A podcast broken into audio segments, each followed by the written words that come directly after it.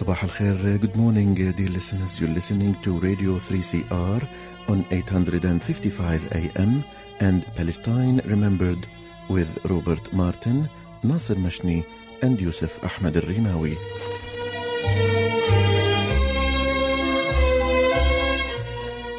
Palestine Remembered is Australia's only English language radio program that is totally dedicated to Palestine. We'd like to welcome those listening on 855 and those that will join us on podcast at 3cr.org.au.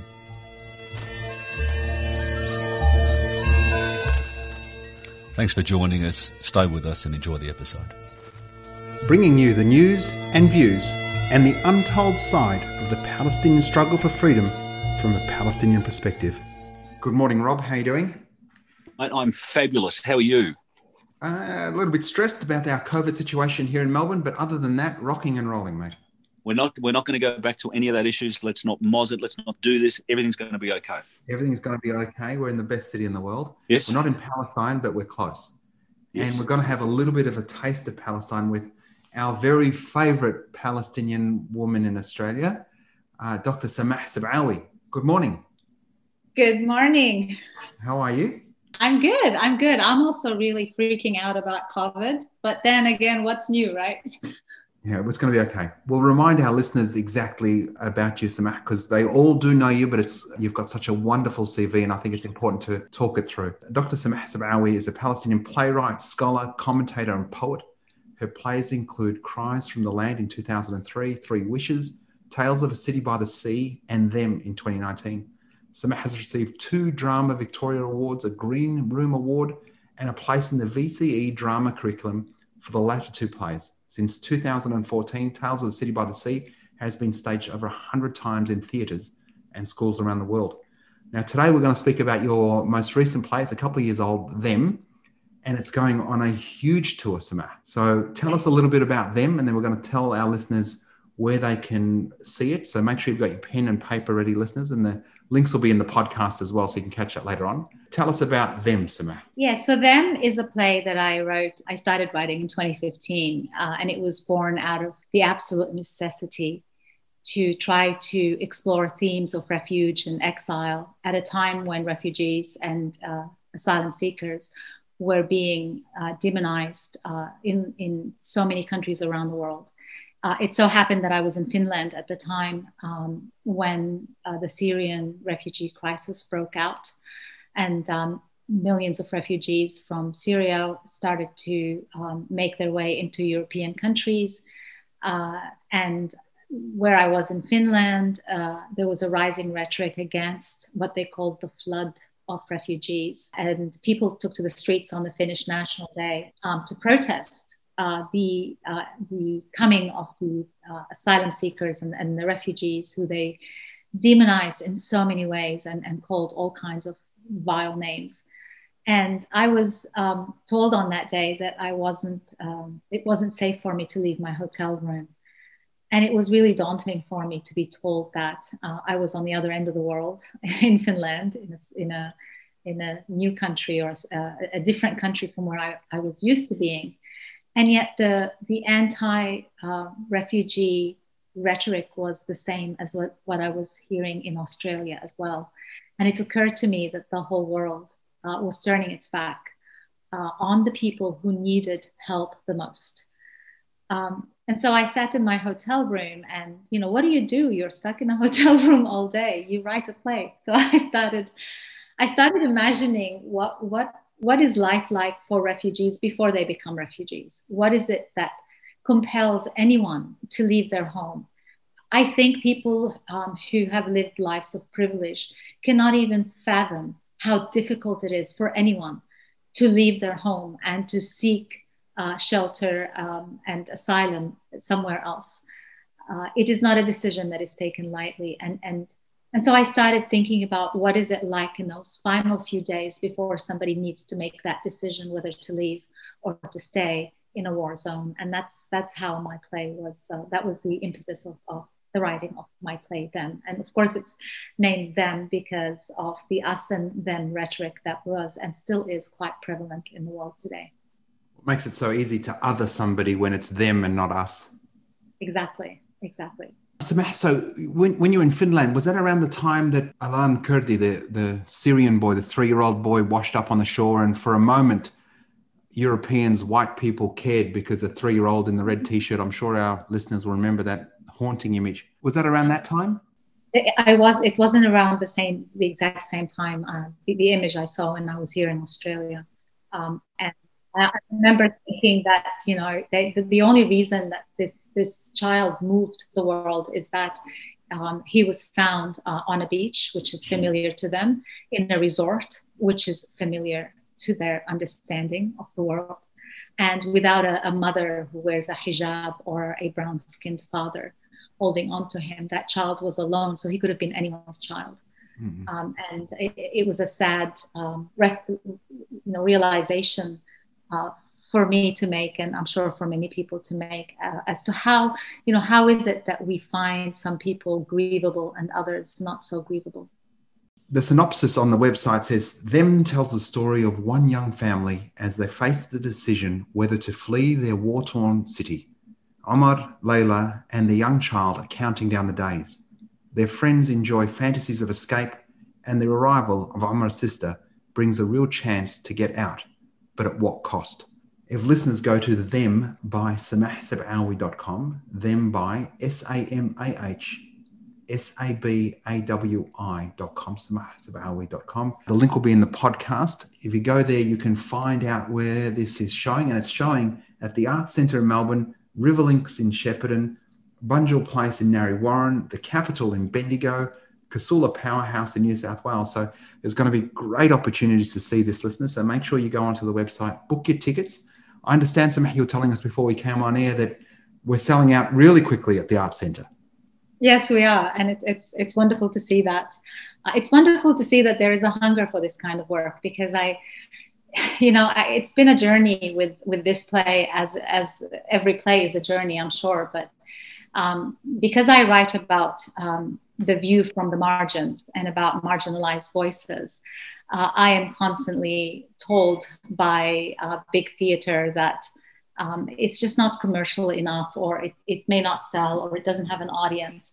And so I'm really happy to prove them wrong uh, again and again, uh, and to show that there is a hunger for works that um, that focus on social justice issues and focus on human rights issues, um, and you know not to mention have a lot of brown people on stage. it's it's nice to shake things up a little bit. So I was going to ask is when you say that I know that when you had uh, the Tales of the Sea or the City, you had massive pushback. Are you having the same sort of pushback with this, or is this one a little bit more welcomed than the last one because it was due to Palestine and Israel? Um, with Tales of a City by the Sea, the pushback did not come. Uh, I, I, I, I went straight to La Mama with Tales of a City by the Sea, and La Mama is a beautiful, um, beautiful, magnificent, yeah, magnificent theater uh, that is brave in the works that they present, um, and they do fantastic, uh, a fantastic job of giving platforms to new writers. Um, and to embracing causes that the big theaters might find a little bit scary. And so with Tales of a City by the Sea, I went straight to La Mama and they embraced it with so much love and, and they, they were amazing. They, they, they were just amazing in every way possible. The pushback came from the Israeli lobby when the play was put on the Victorian curriculum of education. Uh, and uh, for them, you know, that put it on their radar that the fact that a play about that is set in Gaza, Tales of a City by the Sea, is completely, almost entirely set in Gaza against the backdrop of Gaza's bombardment in 2008 and 2009. Uh, and the main themes that it explores is love under siege and under the bombs, and the impact of uh, Israel's um, siege and, and, bombardment campaigns of Gaza on the lives of ordinary people. I focus totally on the lives of ordinary people, as I do in my new play, yeah. because I think that uh, humanity and and stories of, of families and loved ones, they get lost in the politics. It's easy to demonize a people when you are presenting them in numbers and not mm. stories. And so um, when the play was uh, put on the Victoria curriculum of education, the, the Israeli uh, lobby groups lost it. they, they weren't pleased? They weren't pleased and they no. went to town. They pressured, they tried to pressure the government uh, into pressuring the, the, which is kind of funny because they thought that we lived in a dictatorship where you can make a call to the, the Ministry of Education or to the Prime Minister and say, you know, this book needs to be removed. And then that happens like magic. And you know, some security guards come in the middle of the night and take the book off the shelf. I don't know, burn them, have a ceremony of burning them, and punish everyone who's read them. Of course, I'm exaggerating, but yeah, of course. I think I think the, the most beautiful thing about that story of how it, it worked out in the end was that for the first time in my life as a Palestinian writer, I did not need to defend myself. I mm. literally just sat back and I watched these incredible writers and um, intellect, intellectuals and um, people from uh, from the theater world uh, who stood up and defended the work and defended yeah. the right of the work to remain on the VCE curriculum. And I felt that there was so much that that change has has finally happened. I remember you also you had that play done um, in Gaza and Australia at the same time too, didn't you? I did. I tried. I, I did try. It didn't happen because um, you know life resemble, resembles art and art resembles life and in, our case um, i was writing a play about gaza being bombed and just before we entered into rehearsals we were supposed to open tales in in gaza in the west bank and in um, in melbourne at the same time um, Gaza was bombed uh, before oh, yeah. we opened the show, and uh, our product uh, production manager there lost family. Um, oh. There was a lot of losses, too many to count. People yeah. Were broken, and um, it just was not appropriate to put on a show about the bombing of Gaza just after the bombing of Gaza. People when it was actually happening. Just, just on, just going back to the your your latest play. Then is it the same style? It's completely different. So, okay. Tales of the City by the Sea was born out of poetry. So it has a lot of poetic um, you know, it, it, was very lyrical in, in, in the way it was presented. It was very intimate to the setting, which I thought was fantastic. It just couldn't help but move you. Yeah, it, it had that different feel. Them is is actually a lot funnier, uh, and it's done a little bit differently. So it's it's uh, conversation based, it's dialogue based. There are no long monologues like I had in Tales of a City by the Sea. Um, and uh, it's it's uh, it's just uh, it's really different. Uh, it's a very different style. And the new play that I'm writing, if I can mention that, I'm I'm actually writing a new play re- right now, uh, which will, which will have its first reading at La Mama at the end of this year. Um, that's also different. So I try to not stick to the same style, just experiment with different forms of um, of presenting nice. in hope of reaching uh, as many people as possible and really curing society of apathy when it comes to um, issues that, that we should all be we should all care about. Well, art can change the world. We should, before we move on, Samah, actually talk to how counterproductive B'nai B'rith's Dvir Abramovich accusing you of anti-Semitism and how beautiful it was that so many people rose to your defense, whether they were the theatre managers or teachers or writers, journalists. It was wonderful to see, you know, as a as a fellow Palestinian, people rising to your defense. But in that very heavy-handed, authoritarian manner, the expectation that you know a decree has been sent forth, uh, release the hounds, close the gates, pull this play. It actually was counter you ended up having to extend the season. It was sold out. The kids loved it. It really, really was a situation where they really hurt themselves in uh, endeavoring to. Yeah, they, they did. And I mean, one of the things that they tried to do was to say that we need to change the community standards when it comes to the plays that get put on the curriculum.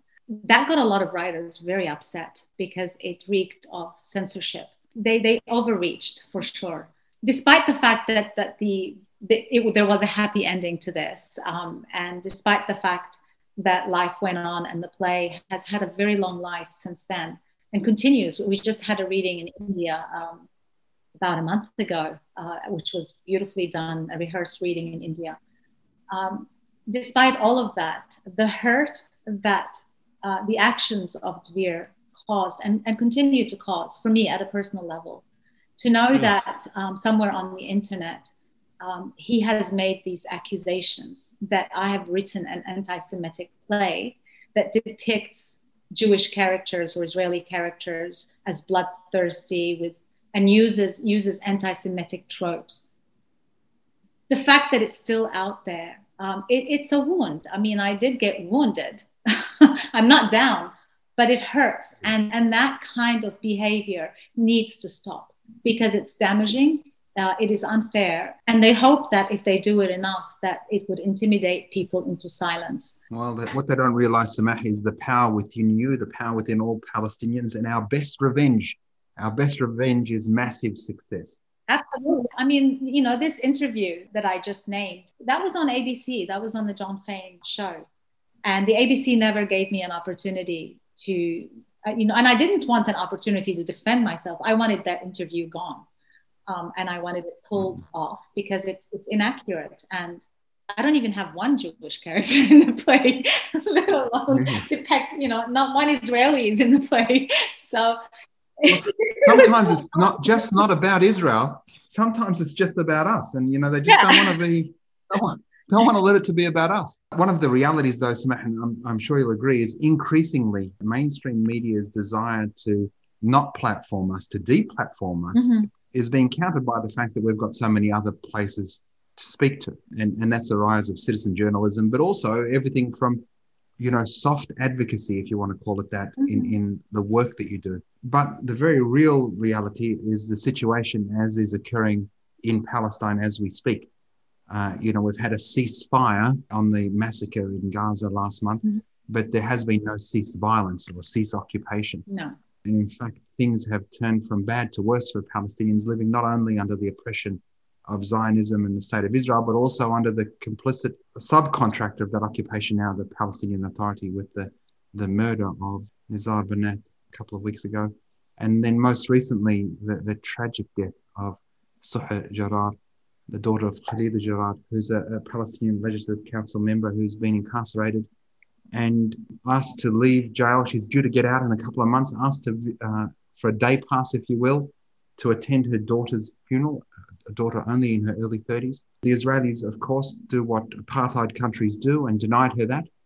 Uh, and interestingly, I, I, saw today that in fact, in 1969, on the 13th of July, so a day after Suha had passed away, that Nelson Mandela's own son died, Thembeka, uh, and Nelson Mandela wasn't allowed to attend his son's funeral.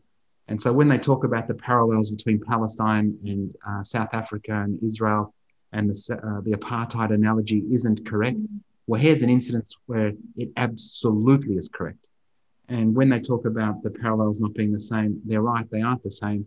Israel is worse in its apartheid than South Africa was. Why don't give us a bit of commentary, Samah, on the situation in Palestine today? look, I mean, my my my heart goes out to Khalida Jarrar.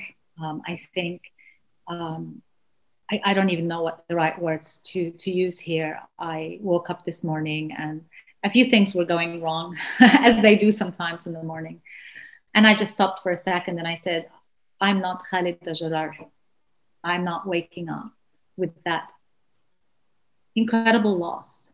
Um, and she says that she's a mountain. Ya Jabal Mahid um, She can only inspire and hard as, as oppression gets uh, the more we should be inspired by those who are able to stand up in the face of that oppression and to say we are mountains.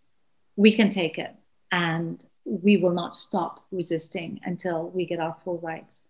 There are many similarities of course with, with south africa um, because oppression has a blueprint and different countries um, will apply it in, in whichever ways that suits their agenda the most. In the case of Israel, because it's an ethnocentric country, apartheid was the, the most appropriate blueprint that they could use in order to suppress and contain uh, the besieged and occupied population that they view as excess humanity. These are people that they do not want to give rights to. Um, and so you know we we just have to be strong in in in standing up for our rights against all forms of oppression because part of the blueprint to oppression includes uh, co-opting the leadership of the people who are oppressed And that's exactly what's happened with us. Um, that's exactly what we're dealing with in, in Ramallah. Um, and, and I believe that oppression is always at, it comes at, at various levels. Nobody, there isn't just one um, oppressor in, in any given system or regime. You're dealing with um, whether be it oppression at home or oppression at schools or oppression that comes from corrupt leadership or an occupying military power uh, it still is oppression. And I think the Palestinians need to start to work together at confronting all forms of oppression that they face, including the oppression of our own leadership uh, that claims to speak in our name, uh, but that have turned their backs on us a long time ago. It's so sad that our people deserve so much better than the Vichy representation they're getting today. Absolutely, absolutely, and and you know it is tricky uh, they they come back to us with that whole speech about unity. We have to be united, but our choices should not be uh, united and oppressed uh, in order to do what? United for what? For what final end? Are they're not even delivering on the basics to earn our uh, being un- in unity with them. They are no longer, I mean, going back to the us and them rhetoric here, but how can they even think that they are part of the Palestinian people when they live in their ivory towers with their VIP passes and their salaries?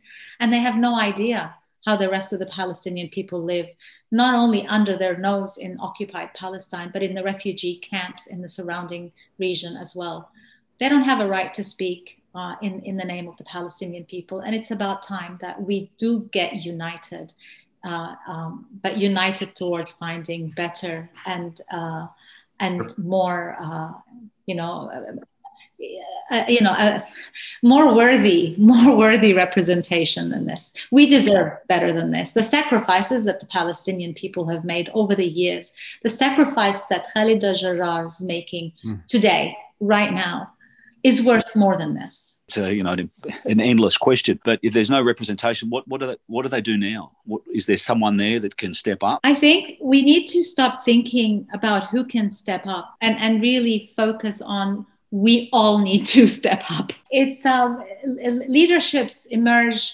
from or organically from healthy movements. Um, and we need to the first step i think for in, you know when it comes to representation the first step is to actually get representation uh, and then we can worry about who can lead once we have representation we have a, a once we have a mechanism for for for true uh, elections um, democratic elections worldwide that represent all the palestinians because the palestinian people are not just the one third who live under israeli occupation um, there are Palestinians, uh, four million, four and a half million of them, who live in refugee camps in neighboring countries, stateless, waiting since 1948 uh, to be heard, to be represented. Who represents them? Who's representing them? Who's representing the Palestinian generations who grew up in exile? Uh, and who yearn to go and see what their homeland is and, and to reconnect with their roots. Who represents mm. them? Who speaks for them? Who speaks for the people who led the marches here? 15,000 people marched in Melbourne, 200,000 people marched in England. These are exiled Palestinians leading the, the, the, the, movement around the world for liberation. They're not waiting to say, to see who's going to step up and represent yeah, very good them. Point. It happens organically but the first thing we need to do is to dismantle the Oslo paradigm that has really uh, stripped the Palestinians in, in the occupied territory, in, in occupied Palestine, in, in Gaza and in the West Bank. It has stripped them of the dignity of facing their oppressors, because now between them and their oppressors stands the PA so tragic to think about where we were, where we came from, the reality of a settler colonialist enterprise. It requires the vanquishing of the uh, indigenous people. And they got close. One has to say, you know, in the 50s and 60s, they were close. But then we had such revolutionaries, you know, Layla Khalid, Ghassan Kanafani, and so many others. And certainly, you know, Al Fidaiyin and Fatah in its early stages, you know, Thawra hatta al-Nasr, you know, revolution until victory. And somehow we got conned into this whirlpool of destruction, deceit that ultimately has given us this you know, parasitic PA that has absconded its responsibility yeah. to the people it's, it's supposed to represent.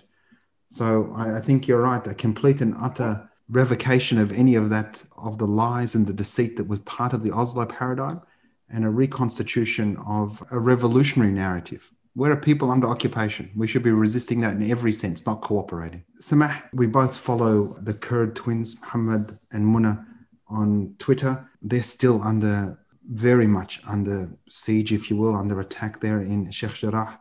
In Silwan, we saw some uh, video uh, during the week of a young girl who watched her house get demolished and now is sleeping in her father's car. Uh, in Gaza, each day the Israelis are determining the daily calorific intake required not to cause starvation. Things are pretty dire for the Palestinians. Yet, during the last massacre, we saw a, a real lifting of Palestinians all over the world 48, 67, the, you know, the refugees in Lebanon, Syria, Jordan.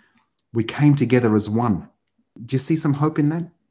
Absolutely. I, I see a lot of hope. I think the world, I think we're, we're, we are in a place that's better than any other time in, in, in terms of resistance and unity and connections. I felt connected to people all over the world, to Palestinians all over the world. And I saw Palestine uh, in these young, uh, the, the generation of young activists who, some of them have never been to Palestine. Uh, but yet they embodied everything that's beautiful about Palestine and the cause and the resistance.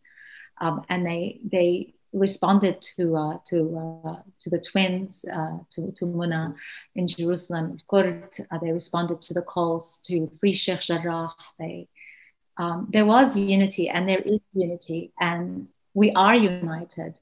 And I think what the Palestinian Authority has done is is try to take a stab at this unity because it it endangers its very existence. Their backs to the wall. They're in a corner, uh, and they're fighting for their existence right now. The Palestinian Authority is fighting for legitimacy and for relevance, um, and to see that um, that the Palestinian people have moved on uh, when they haven't, and they're still there, a big obstacle in the way.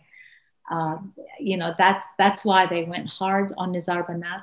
They wanted to make um, an example of him. Uh, they went there, and they've gone hard on others as well. Uh, we read a tweet by um, by Shaza uh, Safi um, recently, who um, was rounded up with a group of uh, Palestinians, doctors, lawyers. She's an architect, uh, and was taken to uh, the, the, the, security headquarters where she was made to watch the torture of the Palestinian men who were with them at that protest. So the PA is fighting for, for its existence right now. Um, and I think we are very united, and they know that, and it threatens them as much as it threatens Israel. Uh, and we're coming for them. We're coming for them, and we will dismantle all the, uh, the systems of oppression that face us. We will. Brilliant. What a brilliant way to finish. Now, listeners, don't forget to go to them by samahasabawi.com. Them by S A M A H S A B A W I.com. Them by samahasabawi.com. If you go to the 3CR webpage and look at Palestine Remembered, where the podcasts are, that link will be there as well. I hope to see you. We'll be at opening night. Um, Rob's going to attend a couple of shows, I think, where, where, what was the cinema that was near you, the theatre near you, Rob? Bunjil Place. Yeah. So I'll definitely be there.